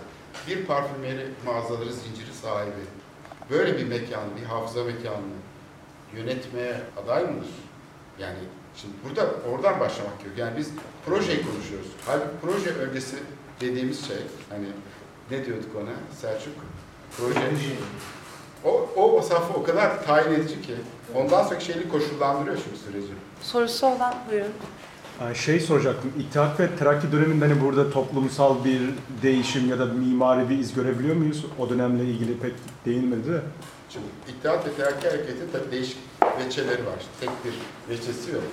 Kozmopolit bir İttihat Terakki de var karşımızda. Ama şimdi Avrupa'daki akımlar yani milliyetçi akımlar ben dedim ki burada mesela Rum milliyetçiliği aslında öne çıktı. Şimdi o etki aslında İttihat ve Terakki'ye de tabii ki yansıyor.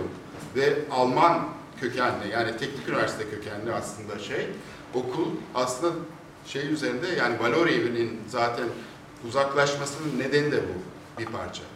Ne var peki? Yani İttihat ve Terakki'nin şeyini yani aslında duyunulmayan karakterini gösteren Osmanlı Bankası var, Valori var, Bankalar Caddesi var.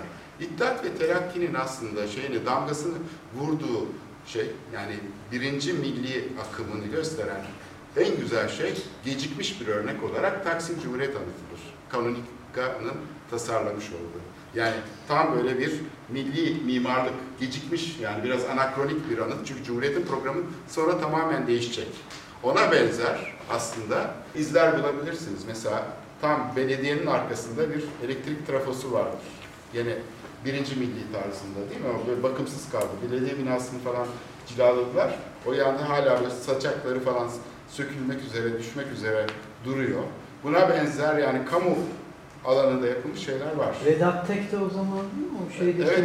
o lokanta var. Ne lokantasıydı o şeyde? Karaköy'de var. Karaköy'de var öyle bir milli tarzı. Deniz hatta şey var. Yok kendi evi var bir tane şeyde. Nişantaşı o. Hani Ya, Şantaşı. oraya oraya konu. Ha, Beyoğlu. Ha, o, o da Şimdi dönemi e, zaten. çok güzel bir soru yani. Evet. Gerçekten- Cihangir'de var. Mesela milli tarz değil mi? Cihangir'de öyle birkaç tane apartman var. Evet. Muzaffer Bey var. Ha, Karaköy'de var işte o Evet. sağlık tesisleri falan. Orada şey var. Şöyle bir şey yani şimdi bahsedildi bir ara Elhamra sinemasıyla Vedat Bey'in ilişkisi biraz kurulabiliyor. Yani orada bir rolü olmuş gibi anlaşılıyor. Onun dışında da gerçekten yani o İttihat Terakki'nin temsil ettiği milli mimari veya Osmanlı neoklasizmi gerçekten şeyde görülemiyor pek istiklalde Evet, ve benzeri. şeye pek çok fazla etkili Şöyle belki Okul yorumlamak binası mümkün. var. Kasımpaşa tarafında. Bir de tabii Man Köprüsü var. Evet. Man Köprüsü yani Man'ın yapmış olduğu Yeni Galata Köprü, Çelik Köprü yani şimdi olmuyor. Peki yani Karaköy'de var ama mesela Karaköy'de hani meşhur e, şeyin Levon Nafilyan'ın yaptığı böyle Levon Nafilyan şey yapıyor, milli mimari yapıyor. İttihat bugünkü İş Bankası olan Bankalar Caddesi'nde veya Hova Kimyanhan gibi böyle ilginç e, milli mimari yapıyor Levon Nafilyan. Ama Sirkeci, Eminönü tarafı bu etkiyi çok yansıtır. Yani oradaki yapı faaliyeti daha çok sanırım bu dönemin yani Beyoğlu'ndaki bu gelişmeye karşı orada cevap veren işte vakıfhanları vesaireler. Yani orada Yani yoğun postane bir binasına ha, bakarsanız. postane evet, Evet. yani Vakıfhane, İttihat Terakki'nin sahnesi orası. Yani burada ise o dönemin de şeyleri değişiklik yok ve yine Neo-Bizantenler şeyler alıp yürüyor yani. Damgası Burada kamu yapısı yok. Kamu yapısı yok. Evet. Kamu. Peki şey soracağım, yani burada sosyal yaşamda bir gerginlik ya da ne o çokluluğun bozulması gibi bir yani durum Olmaz yaşanıyor mu İşte bu? Savaşa giriyorlar Almanların şeyle yani Yani günlük yaşam anlamında. yani aslında bugünkü manada bir gerilim çok fazla yok. Fakat hani şeye bakarsanız Anadolu'da mesela kan gövdeyi götürüyor tabii ama Bununla ilgili çok tuhaf bir şey okudum ben. Yani pek bir gerilim olmadığını ben düşünüyorum bu açıdan. Yani İttihat Terakki milliyetçiliğiyle Avrupalılar veya şeyler arasında bu Faruz Ahmet'in İttihat ve Terakki kitabı vardır. Orada bahsedilen çok komik bir hikaye. Şimdi İttihat Terakki döneminde birdenbire yani bir takım şeyler Avrupa nüfusu arasında sorun olmaya başlıyor. Ve en büyük kabahatler falakayla cezalandırılıyor bu döneme kadar. Bunların arasında da çok dikkat eden, çeken bir şey sarhoş olup nara atmak. Ve e, bunun sonucunda sarhoş olup nara atanlar falakaya yatacak. Eyvah. Şimdi ve e, ne oluyor? Sürekli İngiliz e, sefiri şey yapıyormuş, arıyormuş İttihat Terakki, Talat Paşa'yı falan. Ne yaptınız? Bizim adamların hepsi karakolda ne olacak falan. Böyle bir hikaye. Ve Talat Paşa birden şeyi kaldırıyor. Falaka cezası ortadan kalkıyor. Böylece bizde neden e, kabahatlerin serbestçe yapılabildiği diyor. Birden Avrupalılar için falaka kalkınca kabahatler de serbest hali. Türkiye'de her türlü kabahati yapmak suçlar ayrı da yok, kırmızı ışıkta geçmek falan falan bunlar şey değildir yani sorun değildir. Çünkü hiçbir yaptırım yok. Bir de o zamanlar bazı e, önemli mimarların buraya çağrılma durumu var. Ben onu Hans Perzik'le ilgili bir kitapta okumuştum. Cumhuriyet döneminde Riemenschmidt var mesela çok önemli şey Alman e, mimarı. Münih'te falan çok e, Arnavut eserler falan vermiştir. Ondan sonra Pölzig var. Pölzig'in hatta bir takım projeleri var. Benim hatırladığım kadarıyla. Türk-Alman İstanbul Dostluk Evi, Cağaloğlu Dostluk Evi, efendim? Türk-Alman Dostluk Evi Ha, yarışması Dostluk var. Evi projesi var. Çember var. 16'lar, 15'ler, 16'lar gibi. Evet. Ondan sonra ama onlar sonra gerçekleşmiyor. Sonra 20 sene sonra işte Atatürk zamanında bu sefer Pölzig çağrılıyor ama Pölzig e, hastalanıyor, gelemiyor. Yerine Bruno Taut geliyor bilmem. Ondan sonra diğer bildiğimiz mimarlar geliyorlar, Holzmeisterler falan filan. Ondan sonra böyle bir, o da İttihat Terakki dönemi. Şeylerden söz edebilir işte Alman sefareti, e, gümüş suyu falan. Evet. Orada. Aslında burada e, söyleyecek bir vakadan bahsedecektik ama şu vakadan bahsetmeliyiz. Brain drain dediğimiz bir durum oldu burada. Yani beyin kanaması, beynin akması gibi bir durum oldu. E, Cumhuriyete dönüşme noktasında. Burada e, ismini söylediğiniz birçok mimar e, ya Ermeni, ya Yunan, ya Alman, ya Fransız, ya birinci bilgi yapanlar da ya Ermeni ya İtalyan. yani asıl asıl vaka bu değil mi? Yani burada bir tamamen bir beyin En başta da- 6-7 Eylül'e gelemedik. Zor bir şey ama yani Onu edemedik. hakikaten bir kanama oldu. Yani burayı oluşturan insanlar, buranın kültürünü, kalitesini, yaşamını, Özgürlüğünü. Burası çünkü özgür bir Evet, şehir. Evet. Yani Konu Avrupa'dan daha özgür bir şehir. Evet. Mesele bu değil mi yani aslında? Çok Bu önemli bir tabii ki. Bedrettin Dalan gibi bir atıyorum görgüsüz bir insanın gelip de bu, bu gibi şeyleri yapmasının nedeni biraz da buna dayanıyor. Çünkü bizim bir noktada kültürümüz, mimari kültürümüz bir kesilmeye Şimdi mi? müthiş bir kozmopolit şeyden söz ettik, kültürden söz ettik. Cumhuriyet döneminde bunun fena gitmediğini, o sinemalar ve Rumlar ve e, Türklerin kardeşçe eğlendiği bir kent gibi 30'lar savaş boyunca da öyle Belki gibi sonrası hissediliyor. Yani 6-7 Eylül'e İşte kadar 6-7 Eylül'de müthiş bir müthiş bir kırılma, müthiş bir kırılma ve burada yani e, hep e, çok sıcak gündem yaratıyor her yıl dönümünde. Ben izliyorum ve burada genellikle bence bunun bir sağ politikanın sorunu olduğu, e, sağ politikanın bir sonucu olduğu çok şey yapılmıyor. Ya aslında şey, konuşulmuyor. gene o kestiyon sosyale geri dönersek temsil edilmeyenin dünyası. Hani Malevic'in şeyiyle.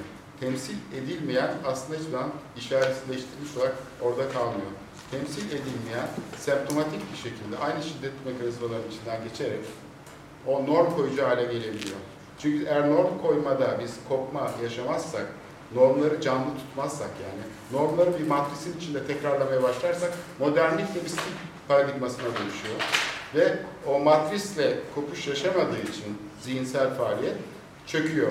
Modernitenin zaafı budur. Neoklasik modernitenin de zaafı buydu. Ben bu neoklasik dünyanın yani Viktoryen dünyanın hala dışına çıktığımızı zannetmiyorum. O zaaflarını yaşıyor Türkiye.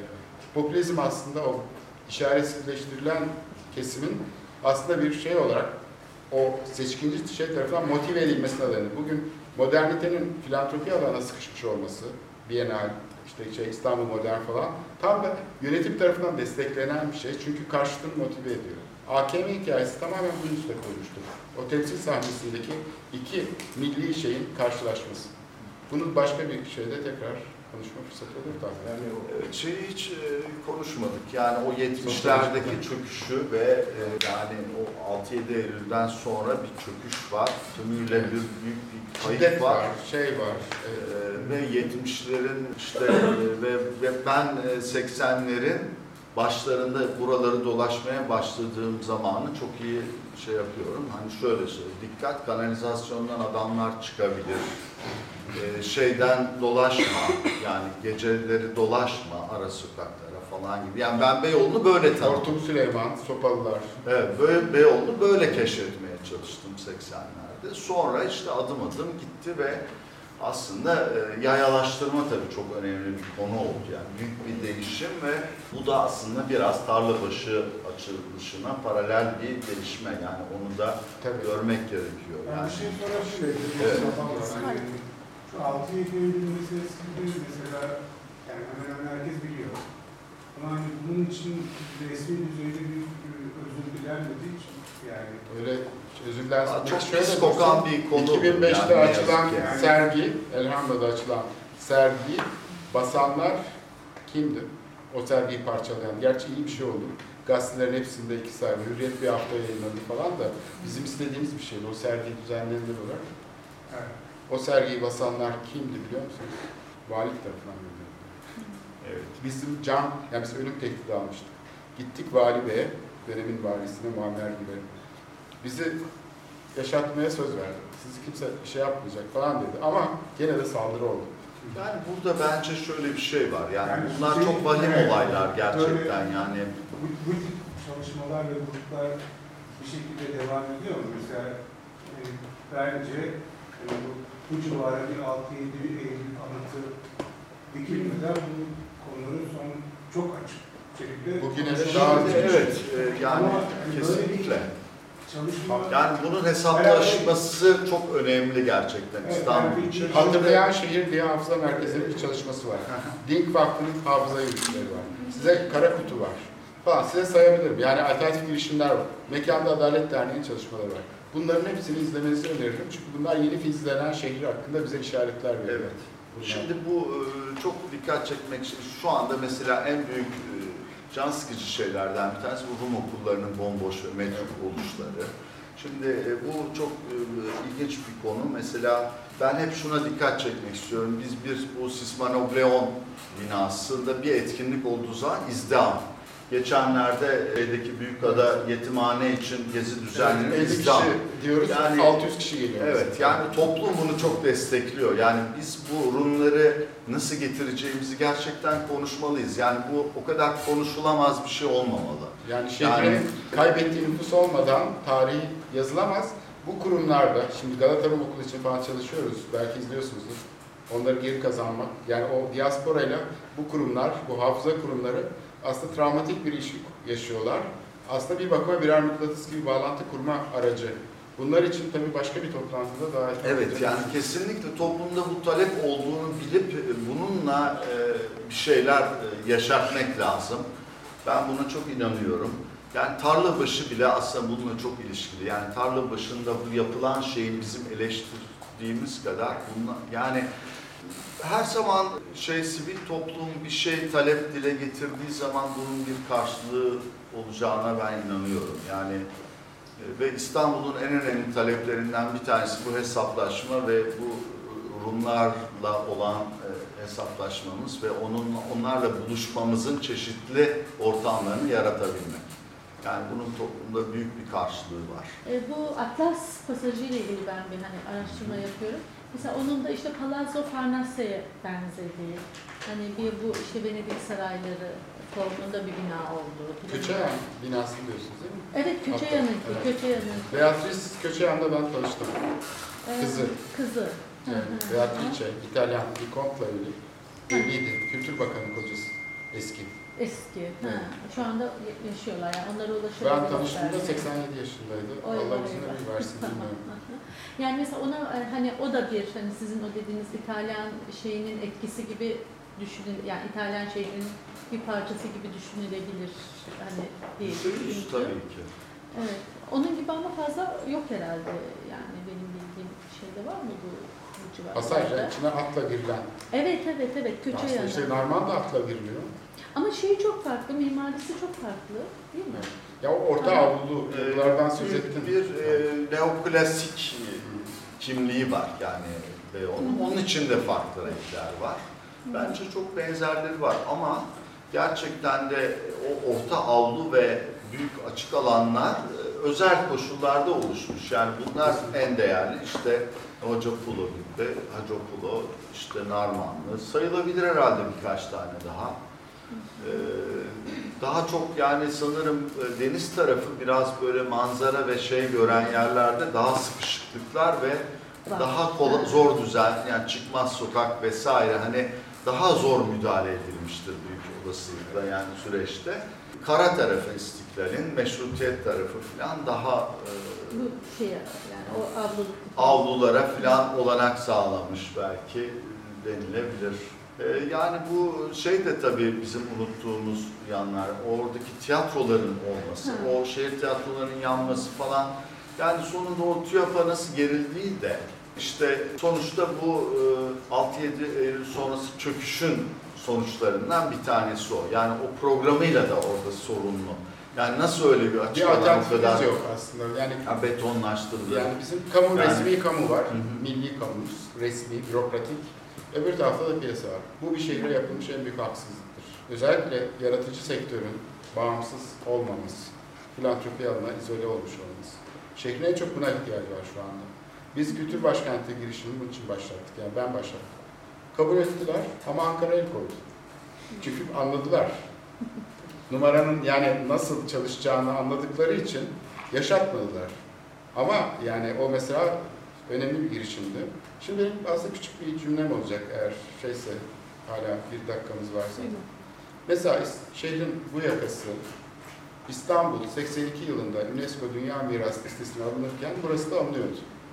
Sonra dediler ki ya şu tarih yarımadaki dört bölgeyi bir görelim. Nasıl yönetim planı hazırlıyorlar, nasıl şey yapacaklar. UNESCO Miras Komitesi erteledi. Biz bunu 2002 yılında tekrar gündeme getirdik. 20 yıl sonra.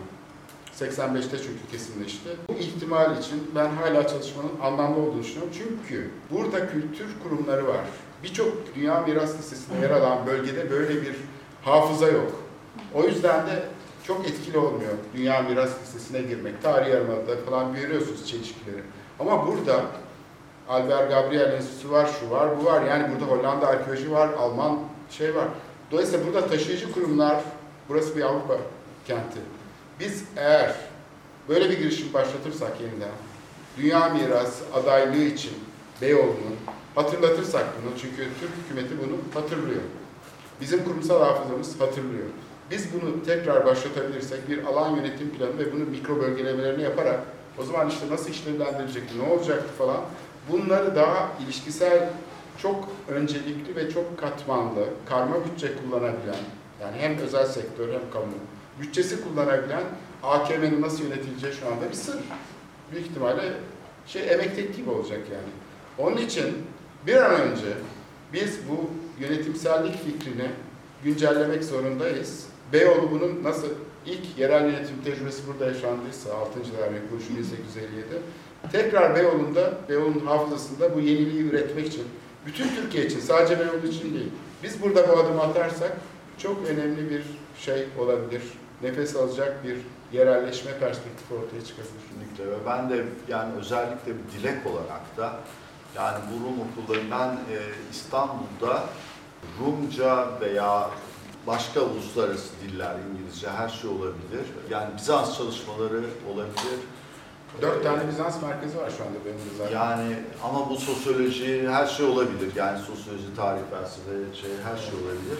Yani biz bu Rumları, İstanbul Rumlarını kazanacak, o gençliği İstanbul'a çekecek bir şey eğer bu eşiği atlayabilirsek bambaşka bir Beyoğlu olacak. Yani İstanbul'un bambaşka bir Beyoğlu'su olacak. Bu da Aynen. YÖK'le ilgili şu anda tıkanmış gözüküyor falan bir takım girişimler. En büyük herhalde dileğimiz İstanbul için bu olur. Çok teşekkür ederiz.